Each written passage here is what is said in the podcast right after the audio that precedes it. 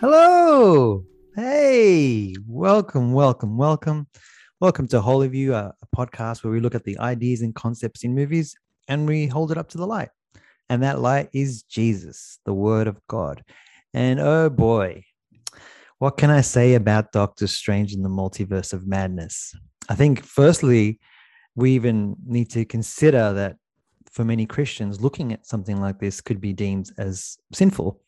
For many people, it can be something that can be very confrontational. Anything with, witchcraft and sorcery for people with a Christian worldview is, of the devil. And there is, like 20 plus scriptures about witchcraft and how God sees witchcraft. But we don't fall so much in that category, whereas we can separate stories from reality. We tend to be more Jesus focused, less devil focused. And look, we get it, like the devil exists, but he pales in comparison to our God. Basically, the devil is a matchstick and God is the sun. And sure, a matchstick can cause a lot of problems, but at the same time, when you're aware of it, it doesn't even compare to the sun. But we get it. People it's a touchy thing to talk about witchcraft and all that kind of stuff. Some people are very confronted by it, but we're going to explore all those things. And I guess that's what this podcast is all about, is that we're getting things in our popular culture and we just want to take a look at it. We open it up and dissect it and talk about it, whether we agree, disagree, or how we feel we should be looking at it. So yeah, that's why we're here. That's why we are Holy View. And I am very grateful that I'm here with my friends. I am here with Shannon Smith, otherwise known as Monks. Hey, he just called me his friend. That's so cool. And my other friend, who's gone so far away from me, is Sarah McAdams, or Smack. I'm always here and nearby in your heart. Oh, that's so cute. I'm glad that I can actually see me. Yes. Well, I'm Papa Sanchez, and the question that we're starting with, and I did alter it just like a minute before we started. I actually asked these guys who is their favorite magic user in film or TV. And I have to start with Smack because this is pretty much a layup for Smack. It is. So who's your favorite magic user?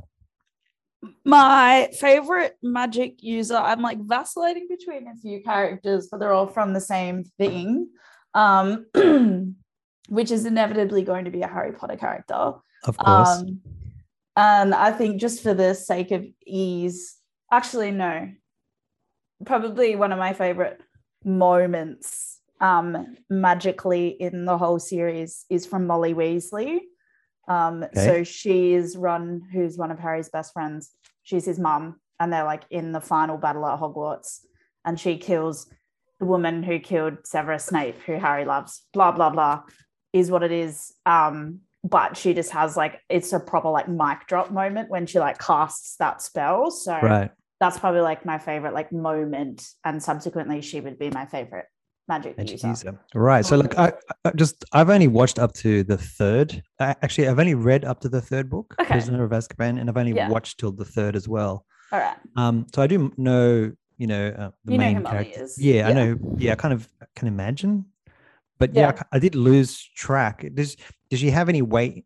Because I can't really remember much of her in the earlier movies. Is there any weight to her character, or she just... Yeah, she plays... I guess she's sort of like a pseudo-mother figure to Harry as he grows up, because obviously he doesn't have parents, and that's his best friend's mum, and she sort of... She's, like a grandmotherly figure, like sort of takes him under her wing and sort of adopts him, and like he's the favorite child sort of thing. And she has 7 of her own. Yeah, so I was going to say, she's got 7 kids or something like that. Yeah, right? yeah. But she just like, I guess she is like incredibly warm and loving and like hospitable towards Harry, more than hospitable. And so, and then she just like does, I feel like she sort of avenges Sirius Black, who is Harry's godfather, Sirius Black, I know, because of the Prisoner of Azkaban. Yeah. So, yeah, she, like, avenges his death by killing the woman who did that. And it was his cousin who did that, so. Spoilers. But, yeah. I mean, if you don't know what has happened in Harry Potter, the movies have been out for 20 years, let alone the books. So, like, it's not a spoiler. Spoilers for me. Just live under a rock, or I'm like, Sirius died?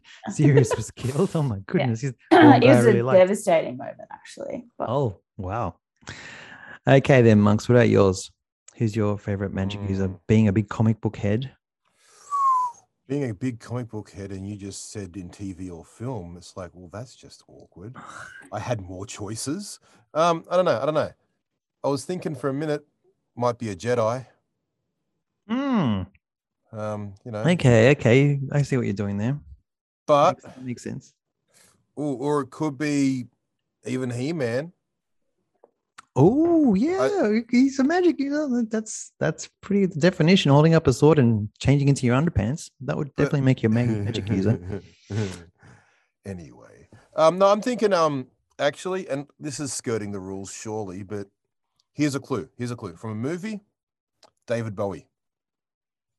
Labyrinth? I thought you'd go there, but no. I'm thinking Tesla in The Prestige. Because that movie magic user, but that's all science. No, it is. But the movie's all about illusion and magic and where those paths crossed. Mm. And I just thought, you know what?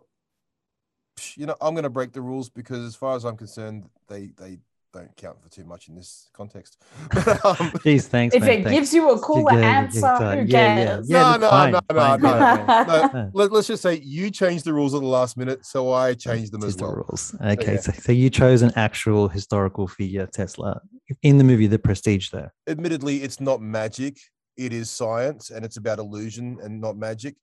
And it's cool to see both David Bowie and Tesla represented like that. So. Oh. Very interesting choice. Very interesting. I didn't have anything anywhere near as cool or clever as that one.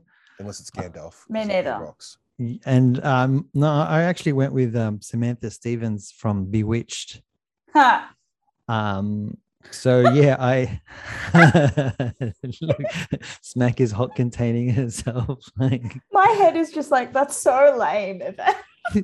I'm sure it is, but you gotta bear with me now. Like, not only was she a powerful witch, but she also was denying her powers to just live a normal life, which of course her everyday was causing these powers to be used, but she uses her powers to fix her life, like every mother does. Yeah, but the funny thing is, the more I thought about it, I was like, damn, Samantha, like, you had all this power and yet you had to just curtail them for some architect, or no, actually I think he was in graphic design. He was he was in commercials. He did commercials. Her husband Darren. Yes, that's it.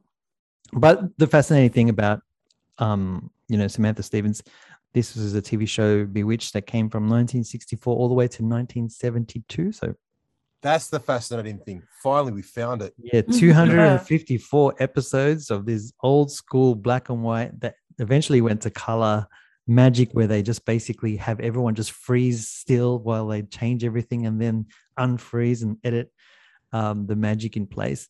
The magic's in the TV production.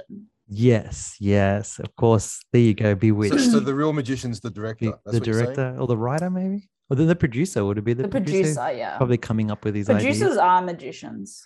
Yeah, funding these crazy ideas of just holding still and then making things and pulling things with strings all the time. Look, it's a very cute, like, kind of lame show. Producer, sure, pulling things with strings. Yeah. Hey, I gave my answer, but Mary Poppins. You already gave your answer, so it doesn't count. But now, anyway. How cool is Mary Poppins as a magician? And you're talking about Samantha's giving up. Look, man, you already said Tesla, right? Don't try and change it now. Tesla's my answer. But I'm saying that Mary Poppins is a greater fulfillment of what you see in Samantha, because Samantha is doing the Job thing. All right. Mm-hmm. No, sorry, the Jonah thing. Samantha's doing the Jonah thing. She's saying, I've got this great calling on my life, but I'm going to go and hang out over here instead. All right. Mm-hmm. Right. But you're talking about using great power with humility in non-glorifying circumstances. That is Mary Poppins. And I guess Mary Poppins is smart enough not to have kids, that she looks after other people's kids. No, she's practically perfect in every single way. True. Yeah. Okay. Let's move on, please. The birds. we're intentionally singing bad so we don't get pulled up on copyright infringement. Yeah. That's very wise. Very wise indeed. Hey, monks, why don't you tell these people what Doctor Strange and the Multiverse of Madness is actually about without giving them spoilers, please? No. I will endeavor to say that. You know what? It's hard to do that because, you know, what do you count as a spoiler? Every other MCU film and TV show that came before it. I definitely think that WandaVision, although it was not at all my favorite Disney Plus show, really is, you know, required viewing for this. And you should go and spoil yourself on that before watching this. I don't think you can get into a decent synopsis without spoiling WandaVision, honestly. We're dealing with the Scarlet Witch, we're dealing with Doctor Strange, we're dealing with many different worlds, dimensions, a multiverse, if you will. Of madness, perhaps. It's in the title. It's in the title. Spoilerific titles. Look, essentially, if I can remember back to when I saw the film, such a memorable film it is, Doctor Strange, he goes to a wedding, all right? It's his ex-girlfriend's wedding, and he's not the groom. It's a bit awkward, but all of a sudden, he's dealing with life choices. He's dealing with the sense of, what is fulfillment? Do I have it? I'm a superhero, and yet here I am, not the guy getting married. Soon after, he jumps out of the window to save the city because of a big, what turns out to be a demon. Not just a monster, but was it a demon or was it sent by a demon? I'm pretty sure it was a demon. It was a demon, yeah. Yeah, I think it was a demon of some sort. Which, look, there's your first sign if you're a wary Christian. You know, spiritual advisory, overtly dark stuff happening in this film. Look, the monster's chasing after some girl who's escaped from, you know, an alternate dimension with an alternate Doctor Strange. I can say that much because that's the opening scene. From there, it's really just trying to save the multiverse because this demon's hunting after her and she's got special powers. If I do go any further, well, chaos magic ensues. Yeah, I think that's pretty much as far as you can go without giving away the whole thing. I wasn't as excited to jump into this movie. Like I thought the first Doctor Strange movie was good, but I just wasn't really that G'd up. I stayed away from trailers. I stayed away from everything. All these weird theories were coming out, what was going to go inside of it.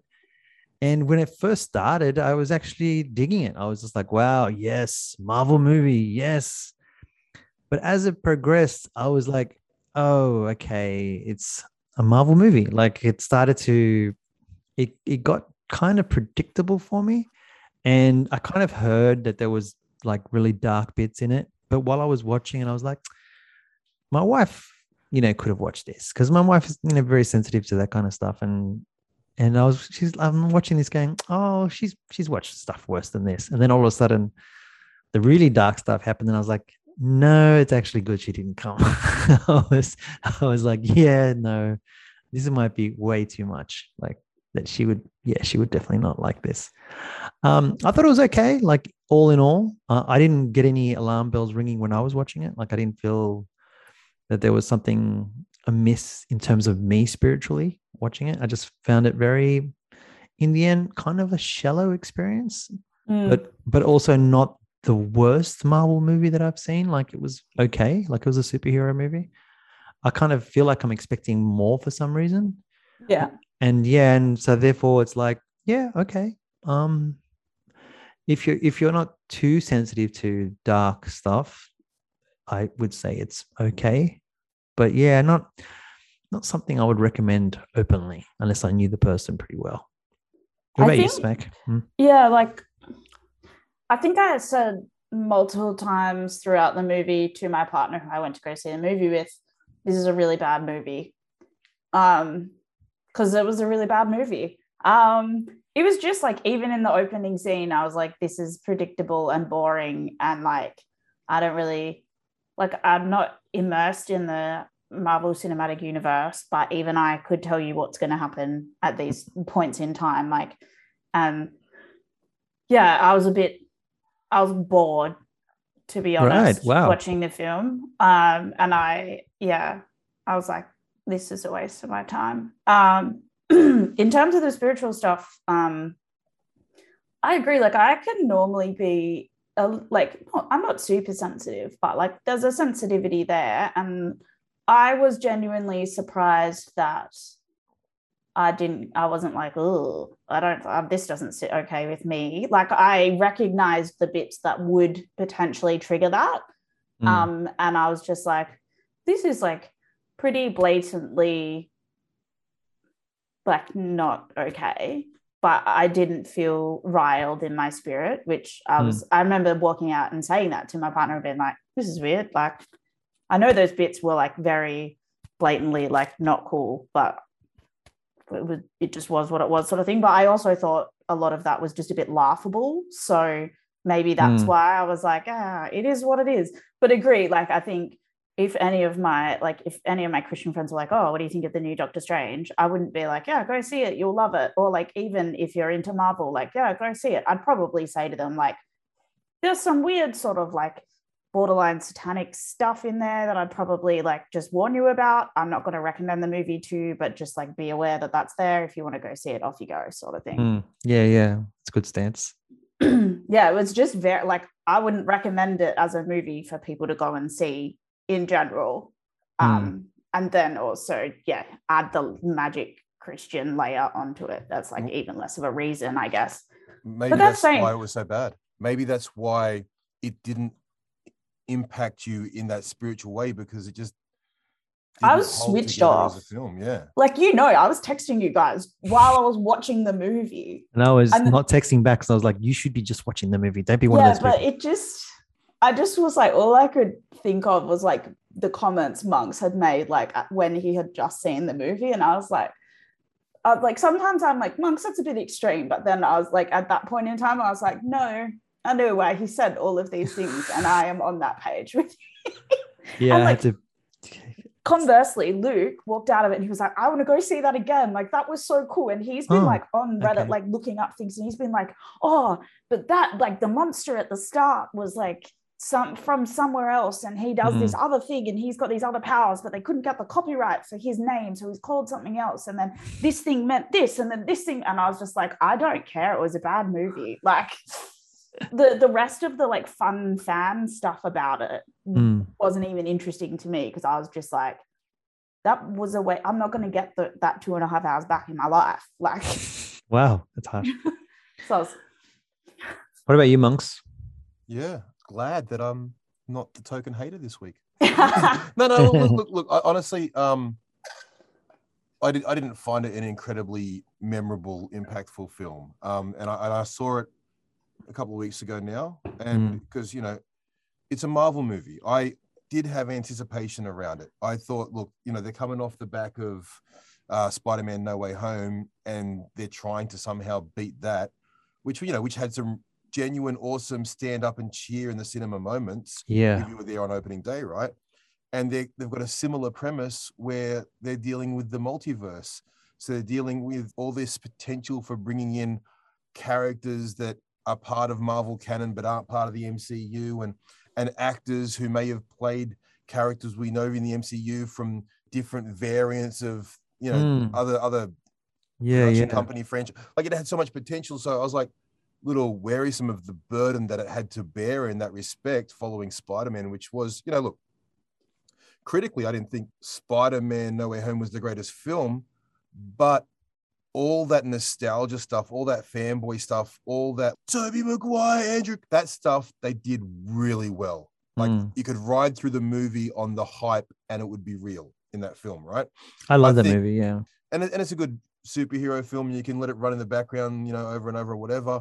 But as far as film construction goes, like, taking away the fact that they had 20 years worth of Spider-Man franchises rolled into one, and the joy that is as a fan and a film goer, take away that, and I didn't think it was the greatest film, right? Compared to Into the Spider-Verse, the animated one, right? I am a parent and two of my children adore that film, and it has played on repeat so many times. Like, I'm talking like we may be in our hundreds. I don't know.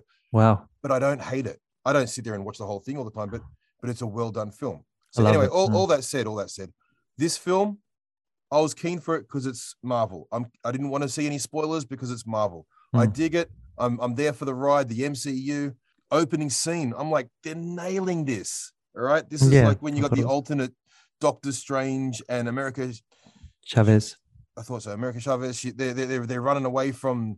Shumagora. We're not in the plot spoilers part yet, though, right? It's the opening scene. There's no such thing as a spoiler in the opening scene.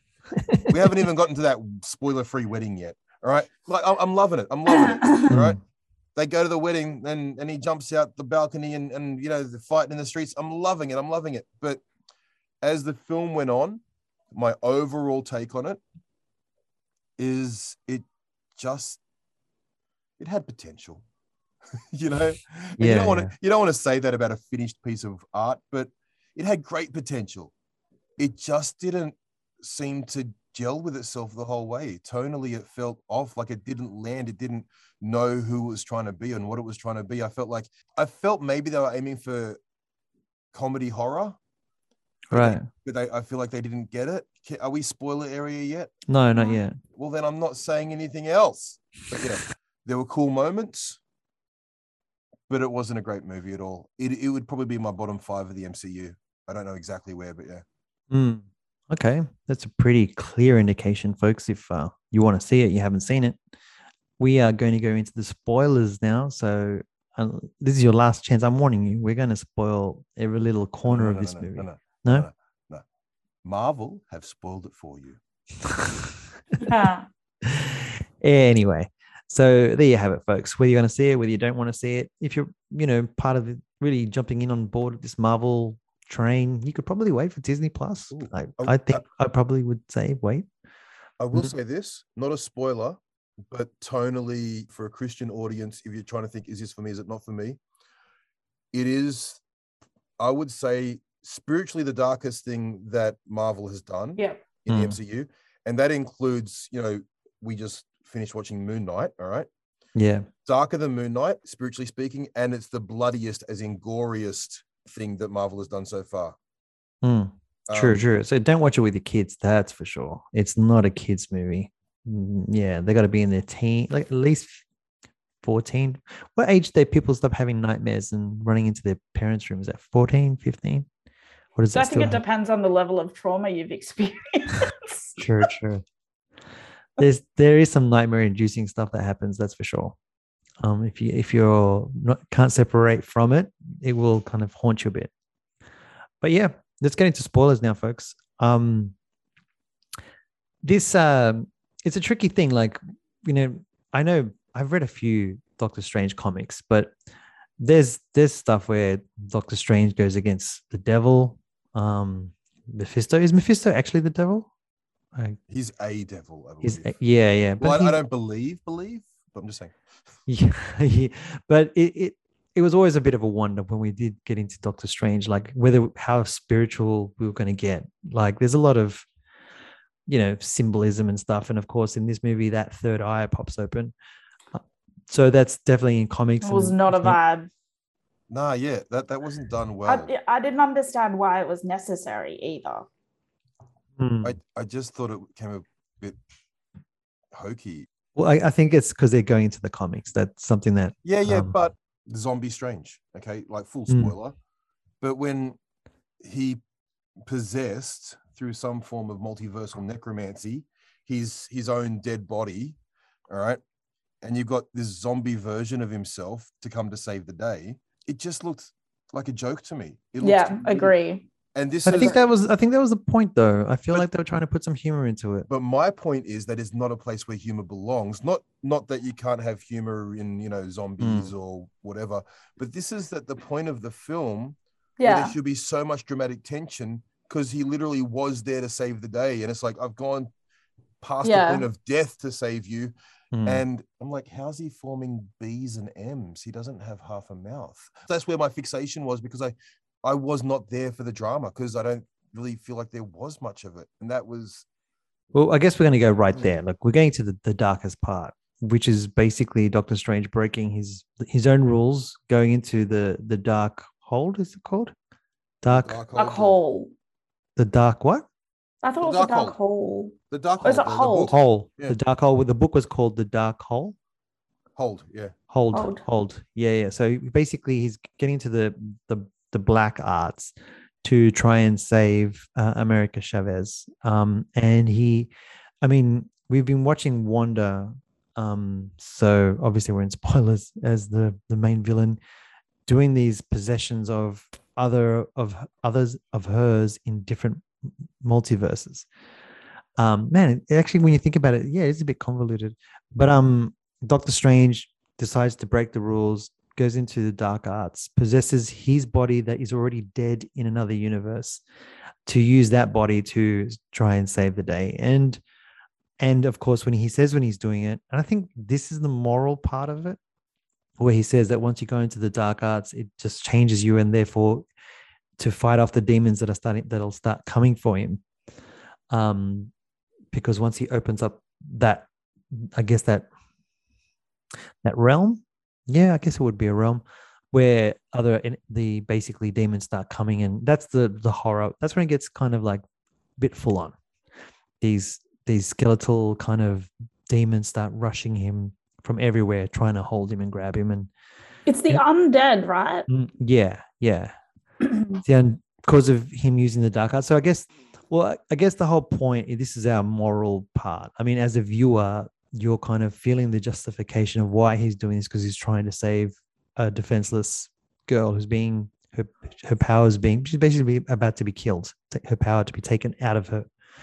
And so as the viewer, you're kind of going, oh, okay, like he's trying to save the day, and this is the way he's saving the day. So he purposely is going into the dark. So basically breaking the rules, going into the dark realm that opens up all these other demons, and therefore ends up using the demons as wings. Uses the demons to go in and save the day.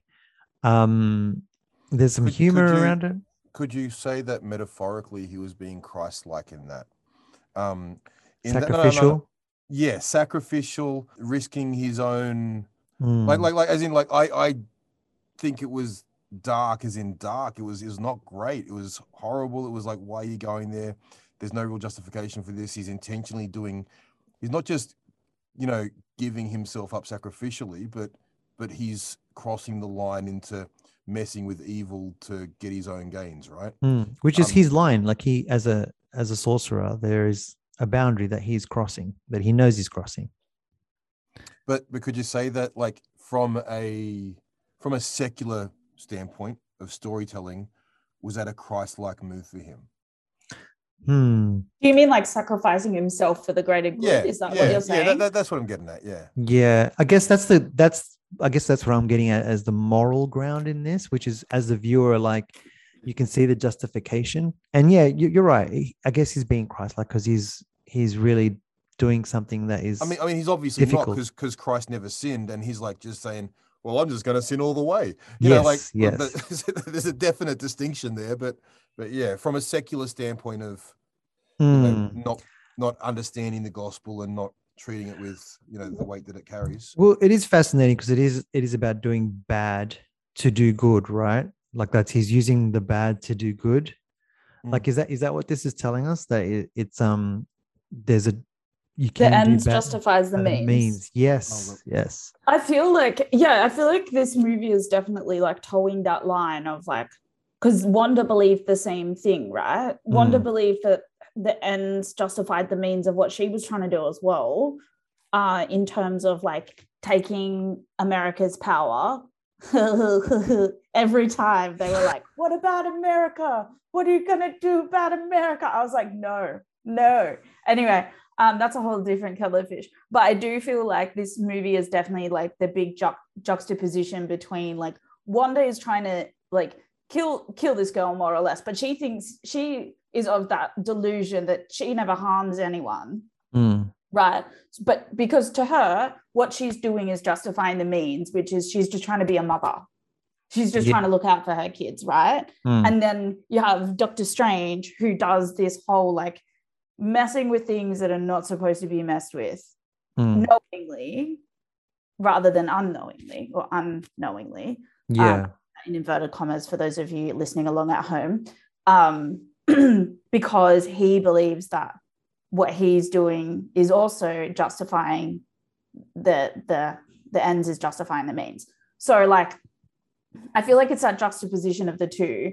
And I've got that quote that I couldn't remember when I was talking to you earlier today, Evan, which is when Wanda says, "You break the rules and become a hero, I do it and become the enemy." That doesn't seem fair.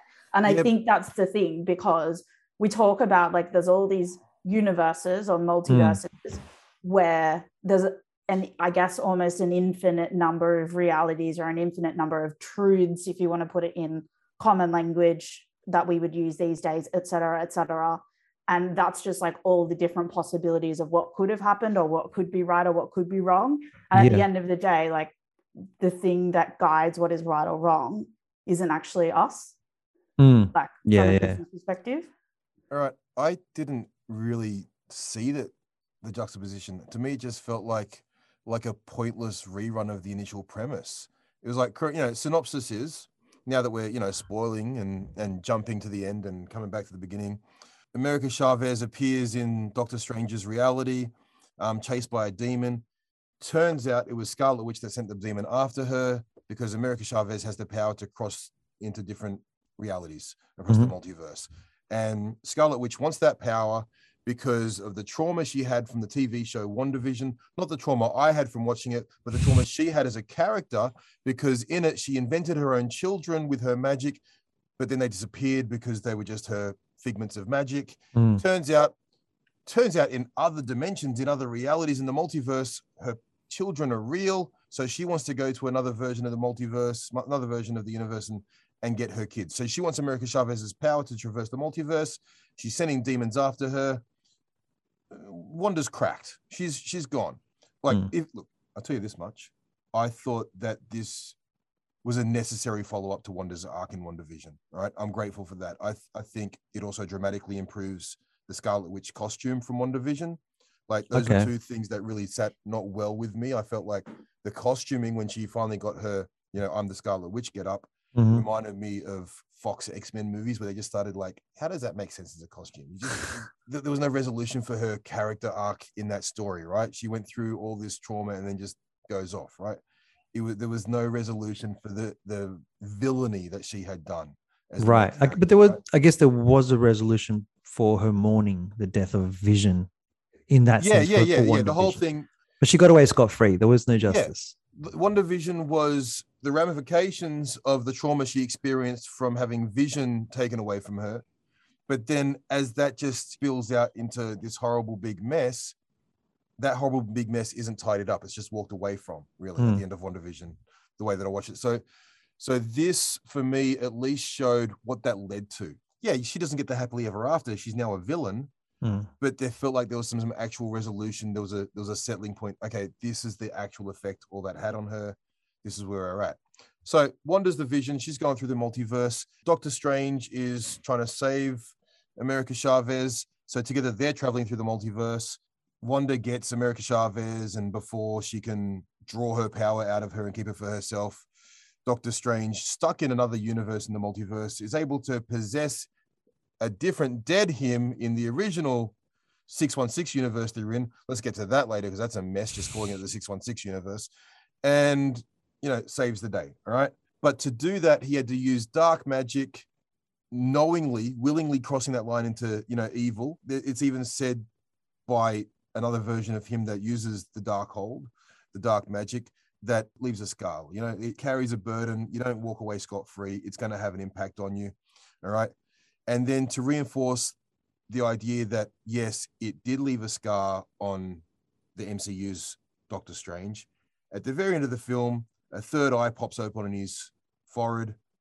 Yes, that's the Darkhold's influence. So that's the whole movie. I felt, you know, we're dealing with structure, WandaVision affecting this, and, you know, the impact of this on other films. And the third eye popped open in, like, the end credit scene, right? Was it? Yeah. Right? No, right at the end of the movie. Oh, right at the end of the movie. Okay. But it was a setup. You know, it wasn't like, here's the resolution for the film, he's got a third eye. It was like, ooh, things are weird and different. Here's a setup for something else that's going to happen, right? Yeah, because they resolved everything else in the film. So yeah. So, right. I was what trailer are you leaving here? They're keeping it going. They're keeping it going. For me, as far as not happy with the end credit scene either. But they could have done so much. They had like Patrick Stewart, they had Reed Richards, they had they could have brought back they could have had like the other members of the Fantastic Four saying, "What happened to our daddy?" They could have done so. They could have had Wolverine turning up like, "Where's Professor X? Who killed him?" They could have done so much for an end credit scene, and they didn't. But all I'm saying is, you're talking about juxtaposition between Wanda and Doctor Strange, how they kind of trod the same path, but it highlighted the... I didn't feel that. I felt like for some reason it uses a story about a corrupted magic wielder to set up a story about a corrupted magic wielder. Yeah, but that's what I'm saying. They're parallel stories. They just have there's slight differences, but the next time we see Doctor Strange, it's like Wanda at the beginning of this movie. Yeah, it'll play out differently, but it doesn't feel like there was any real resolution because we've just gone full circle and we just ended with a different character. It's like, turns out the evil magic of the Darkhold affected this guy. Just like the very last scene of WandaVision is her levitating. It's like, turns out the evil magic of the Darkhold affected this girl. You know what I mean? It's interesting because you reminded me, because there is a time when WandaVision calls Doctor Strange a hypocrite. And then it just reminded me, is like, hey, wait a minute. This also happened in the first Doctor Strange, where if you remember the Ancient One, used the same powers that Caecilius did, who was the villain of that movie, and he calls her a hypocrite. So it was kind of like, oh wait, we're dealing with hypocrites. Is this what Doctor Strange is about? Is always dealing with hypocrites? Is this because no one can stand on moral good? Do you know what I mean? Like there isn't a place with magic users that can stand on something that is always good. Do you know what I'm saying? Yeah. Is that what we're stuck with when it comes to magic? Because it seems that way. I mean, like when you dig into the Bible, and I do have a verse that I was like, hey, yeah, I guess this is the bottom line why it's so against witchcraft. And this is from Isaiah 8-19 in the ESV. And when they say to you, inquire of the mediums and the necromancers who chirp and mutter, should not a people inquire of their God? Yeah. Should they inquire of the dead or on behalf of the living? Like, that's basically it. It's like, why are you asking for the dead to help you out when you could be asking the living? Like, you should be going to God rather than going into darker places that opens up dark doors. This is the fictional MCU in which, you know, obviously it's delivered for a secular audience, and they don't have the reality in that fictional world of necessarily understanding the power of God. Right? Yeah, exactly. So I mean, that's the thing. Is like, is that why they don't have a moral ground where they can always be good? That there's always a hypocrisy that's happening in this story. No, it's just because of the hypocrisy of Hollywood, not the hypocrisy of the MCU, because They have plenty of afterlife. Not to get into Moon Knight, but let's look at Black Panther. You know, they have these versions of good and wholesome spirituality that you can compare to dark spirituality within the MCU. It's just they're afraid to approach the truth of the Bible, not because they necessarily believe it's the truth and they fear it, but because it's not cool and trendy in the world to be Christian and to rep Jesus, and that's just unless you're Daredevil, of course. He's Catholic, so I'll bring up my theological issues later on that one. But yeah, I guess it's a fantasy world, so hey, don't mess with our fantasy. Could be the bottom line here. I think you make a good point though, Evan, because especially like with this whole cyclical narrative of like WandaVision happened, and then we have the Doctor Strange situation, which is happening almost exactly the same. Like, maybe I feel like they're struggling to make a point in terms of like the good versus bad situation. And excuse me for a while I like verbalize what I'm thinking in my head, because there's about 10 different thoughts. But I think they're struggling to make a finite point, or like have that firm good because of the lack of revelation of the living God, perhaps. And instead it becomes it becomes, well, we know that bad is bad. Yeah, yeah. So don't do the bad thing. And we can demonstrate to you the impacts or the consequences of messing with bad. But we don't necessarily know what good is. True. So they're kind of keeping things gray. Yeah. Like there's a gray thing, but it kind of feels, especially when because watching all these multiverses and stuff and these different worlds, it's like, we have to bring it up, like America Chavez in her dimension, her parents are both female. And we don't see any other humans in this world. So we don't know whether, in this universe, men don't exist. She was maybe Amazonian. That there's we don't know, so they're not really saying that. I mean, no. Look, there's no men in the world, but we don't. There's no background at all. It's a slither of a thing that does exist in our universe anyway. In our reality, there are gay people. Yeah, there are gay people that adopt children. It's not. That's true. It's not conclusive enough. But the thing is with multiverses, it's like you can come up with anything, and therefore you can run with it because there isn't any obligation to stick to some kind of truth, because this is just being creative. This is a fantasy world. But also I think also in actual reality, that does, the multiverse concept does actually reflect some people's understanding of actual reality, because you have this concept of well, that's what you believe. That's what you believe. That's what you believe. And everyone can have a different belief. And so if you think about it in a multiverse sense, that's that's your multiverse world, your universe, that's your world, that's your world, that's 616, that's 323, whatever it is, and that's the one that you reside in. And then I think potentially there's a point there where when they collide, you have an incursion. Is that what they call it? Yeah. Yes. Yeah. That's actually, I'm actually kind of excited about that bit, because that's where things blow up and things go wrong. Yeah. And I think that's what people I feel like there's a point there that's been trying to be made along the lines of you have your truth and I have my truth. And if they implode, if they collide, there's going to be weird things happening. And that's probably not a good idea, sort of thing. And it's everyone just stay in your lane. And it's actually, you're allowed to not stay in your lane sometimes. And it actually is healthy to have conversations with people who believe different things to you, because it helps you sort of refine where you're at and helps them refine where they're at. And they can coexist. Yes, but definitely. Yeah, I did find that the whole multiverse, everyone has their different idea of what reality is, and potentially, and we were talking about earlier, I think that obsession with the multiverse as well is sort of now people want to know, oh, did I actually make the right decision? Because there were 1,500 different decisions I could have made at that one point in time, and that would have led to all these other different things. Why you have the people being come back and talk to me when you've watched Everything Everywhere All at Once. That is such a good film. Yeah, such a good movie. I've heard. Sorry. Go on. All good. You're right. Yeah, though, I think Smacks, it's just we are delving into this whole multiverse thing. The last three major movies have all been about multiverses, so it's always about that what if, what if, it's what if that happened, what if this happened, the grass is green on the other side kind of. And it's kind of good effect. That this is coming out, right? Because I do feel it reflects where we're at, where people are going, what if at this point in time this decision was made instead, or what if at this point in time this event happened, or this was something was flipped. I think it's easy to regret things that you've done in your own life, because we're all human and we've all fallen short of the glory of God. We've all made mistakes, right? So it's easy to think, oh, what if that happened then? What if whatever?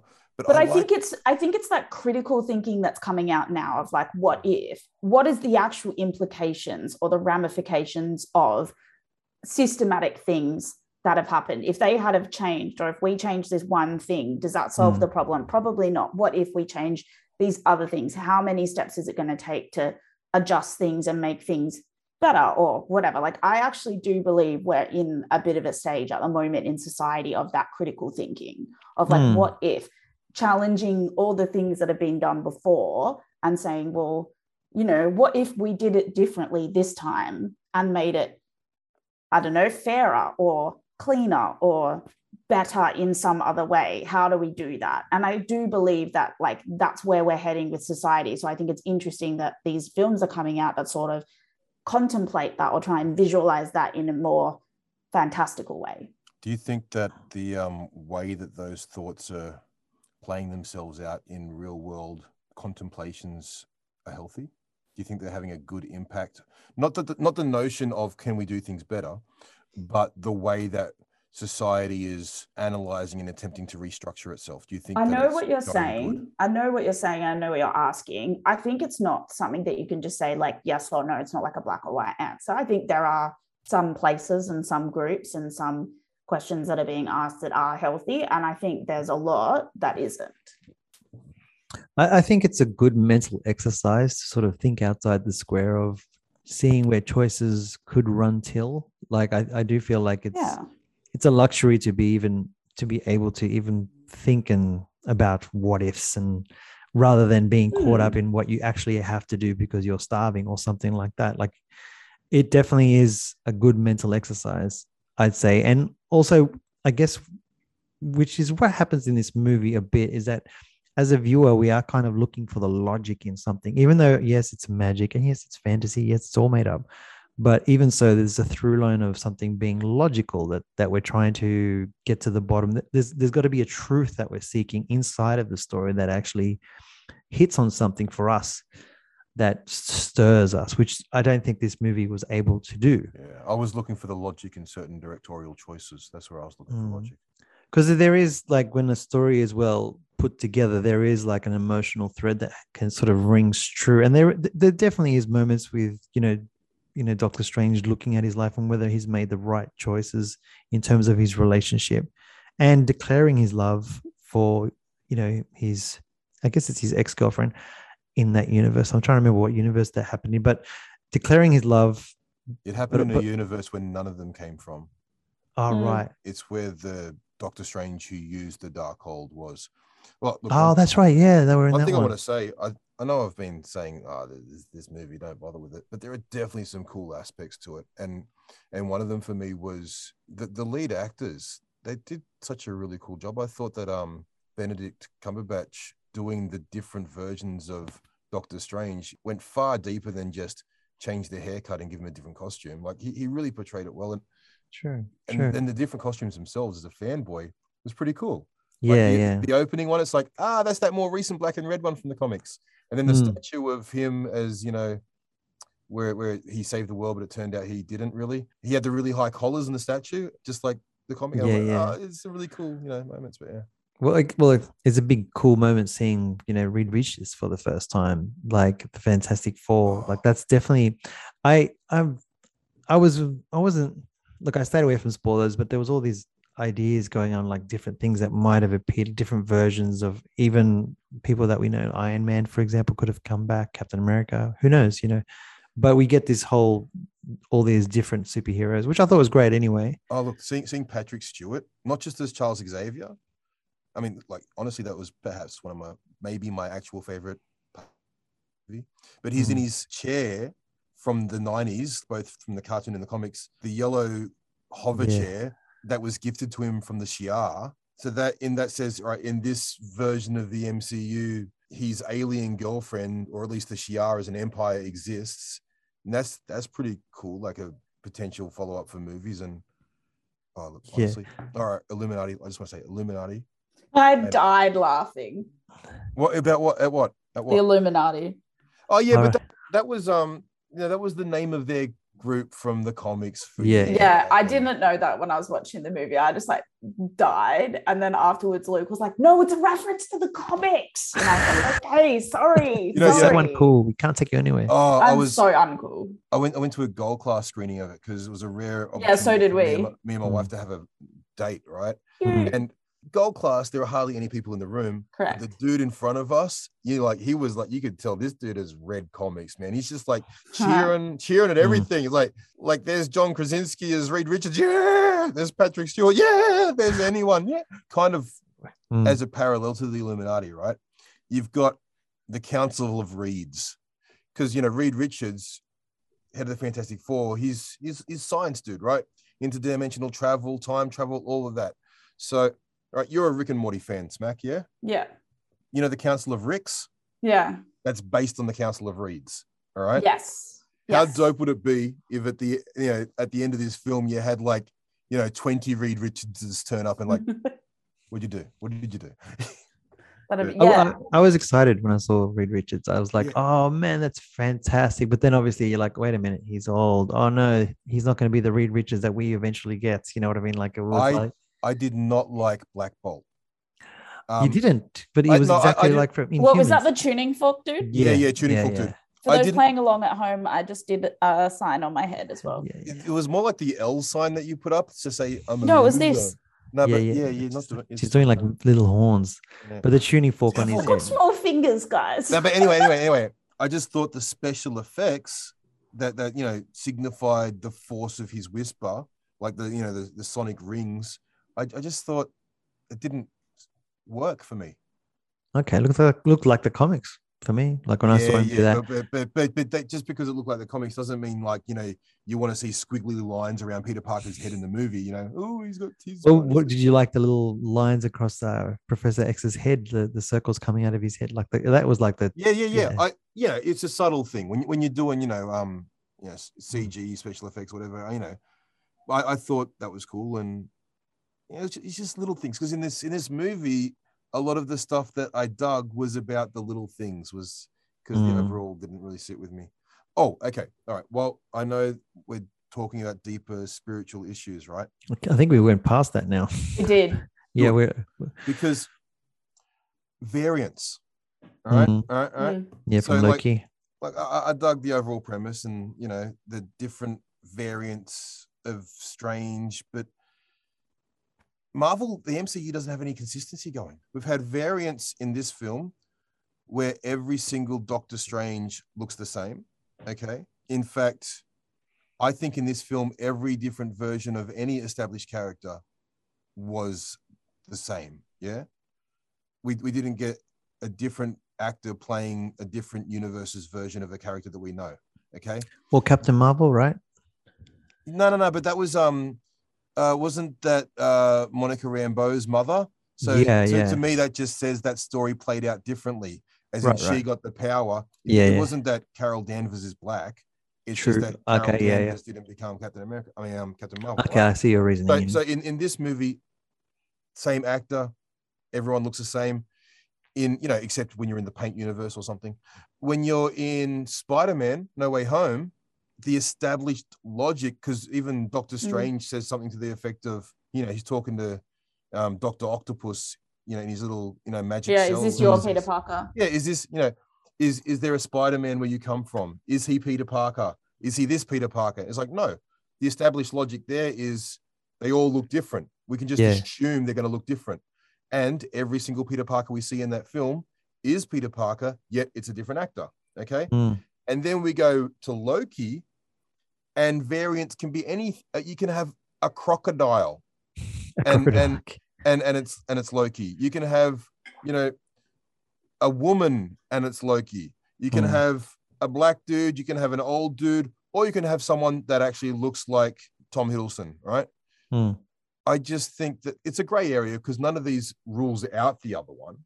It's just that it'd be nice for overall world building if there was some consistency and some thought to that for structure. You know what I mean? True. I see what you're saying. I mean, I could argue that we only saw like 3 other worlds with Doctor Strange, or 4 maybe, and maybe those were just coincidentally. Like I'm saying, Benedict, like they don't necessarily rule out the others from being able to mutually operate. Yeah, within but I get your MCU, but it makes sense. Yeah, like if when you're building a big world, you know, you want to have that sort of consistency, I'd think.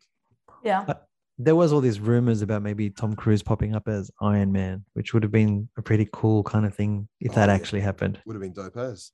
Yeah, because he got offered the part and he rejected it, so that was why I was like, oh, that would have been interesting. There's, I guess, there's so many things you probably feel like you were going to get, which we didn't get. Entertained. There still has to be a jab. How do you guys rate this in terms of, have you guys seen The Butterfly Effect? Nope. That's a good movie. Okay. That's something maybe you should watch, Smack. Yeah. With Ashton Kutcher. Basically it's basically the what if of the Doctor Strange what if. Did you see the Doctor Strange what if? No. What do you know? The cartoon on Disney Plus. Definitely haven't, but I will watch it. Because that's actually a really good. Actually, that's probably done better in that little show than it was perhaps done in this movie. I mean, it's a whole. But it is that whole thing of chasing a particular outcome in a particular universe. You know what I mean? Like trying to get something to happen, and how that's causing a ripple effect in everything else. Yeah. But I guess this movie isn't really about looking at the ripple effect, but WandaVision does come face to face with when America Chavez goes to her, I'm going to give you what you want. She does come face to face with the ripple effect of her behavior, making her seem differently to her sons compared to the mother that they experience. Yeah. And I did think if there was ever a note, if there was any story arc in this that actually works, it's WandaVision's story arc. Like, yeah. It's anything that's with WandaVision is actually with Wanda is actually good. Like it actually holds up pretty well. And it was fascinating that for her to witness for herself how much she doesn't deserve is the right word or can't have that life because of where she's gone. I just found that fascinating. And, of course, the whole thing about dreams actually being a window into our multiverses. That's the biggest impact this movie had on me. Not that I believe that at all, but because I was so unengaged with the film, I spent half of it trying to remember the dream that I had that morning. After which I made a commitment to try and do a dream journal. So I've been writing down dreams when I wake up every morning, and that's the biggest impact that this movie's had on me.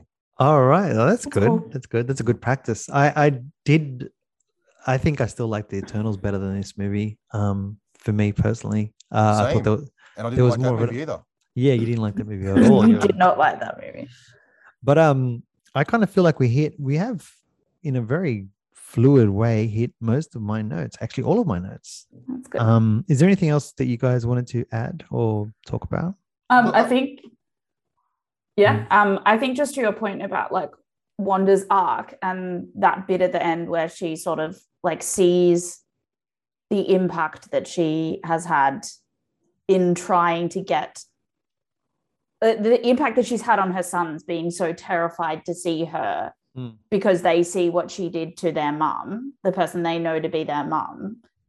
I think it's very interesting that like when you're confronted with the reality of the decisions that you've made, how that can really, I guess, give you a revelation about what you need or what you thought you wanted.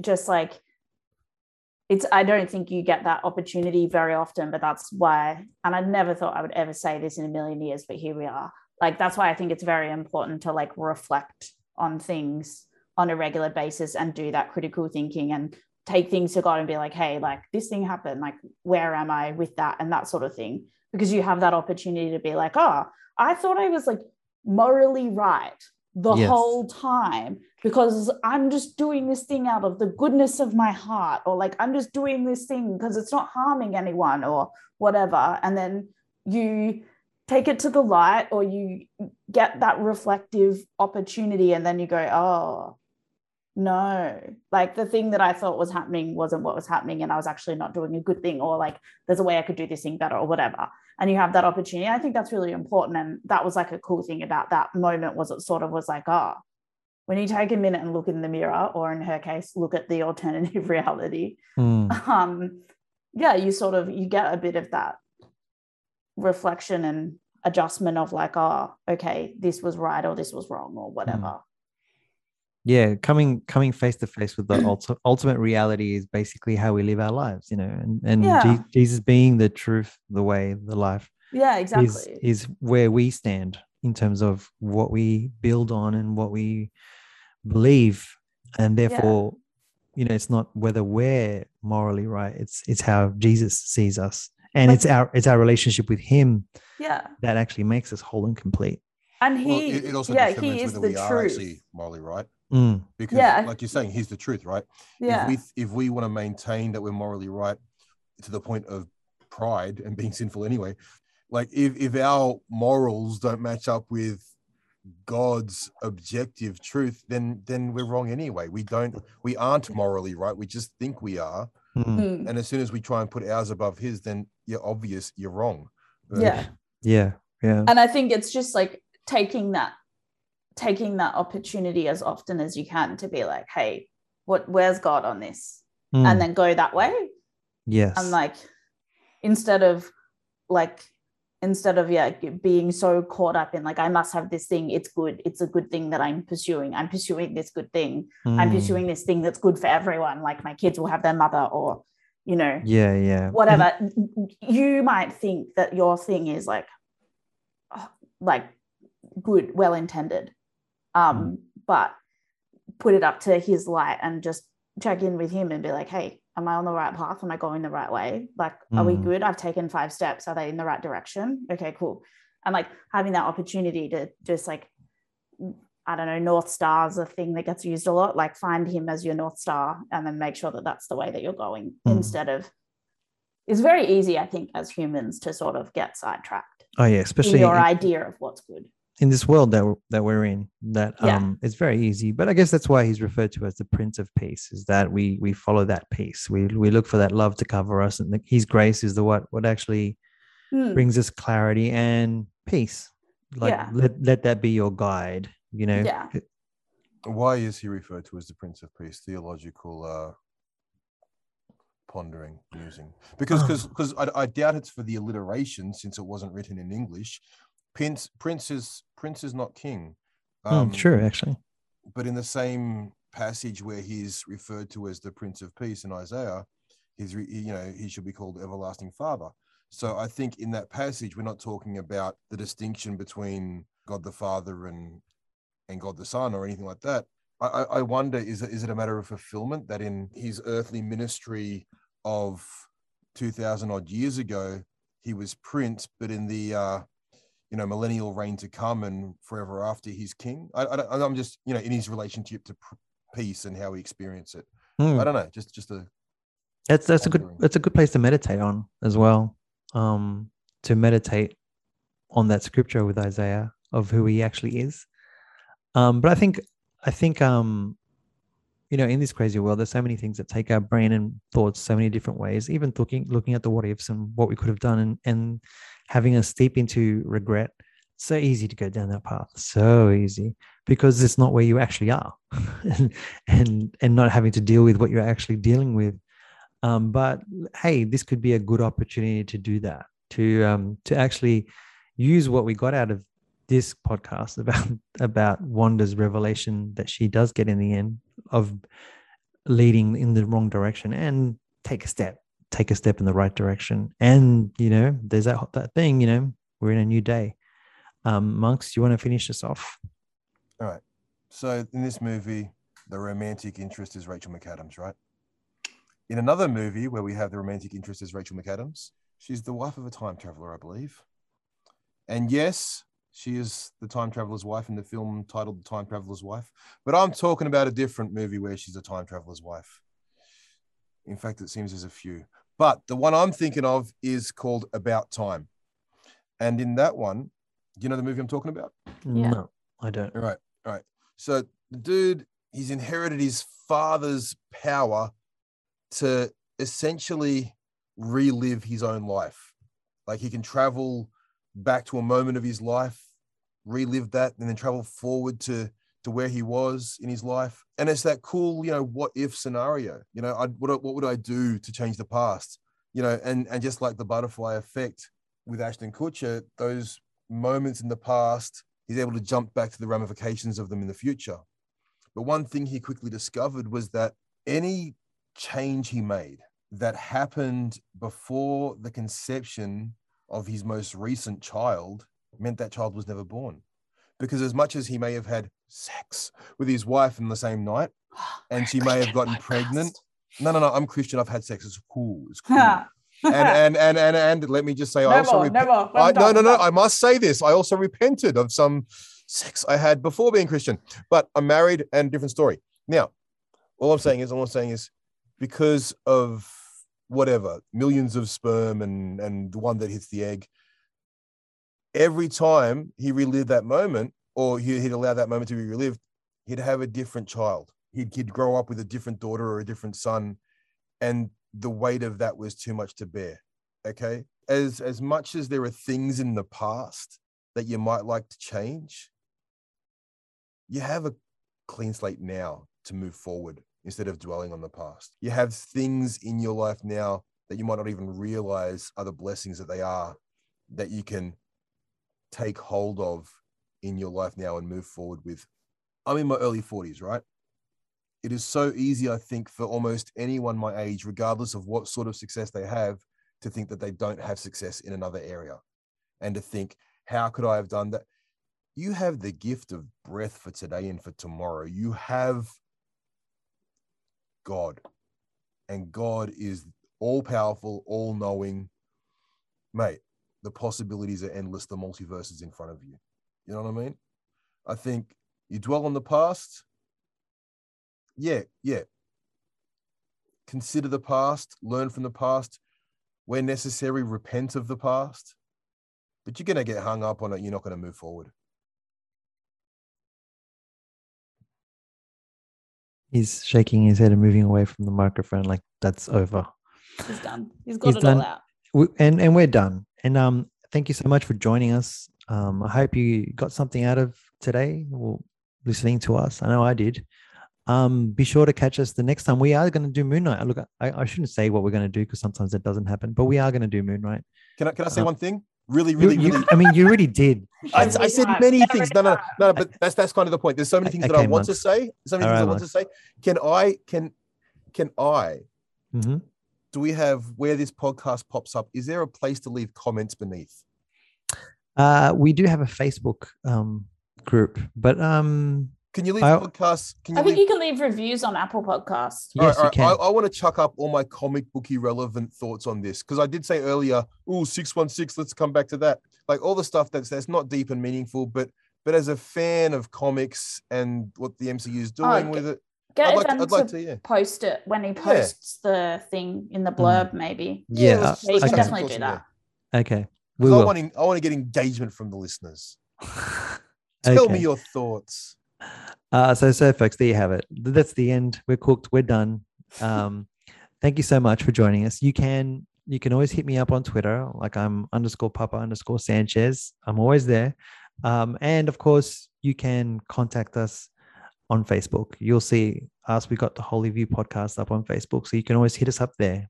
And hey, catch you the next time. Bye.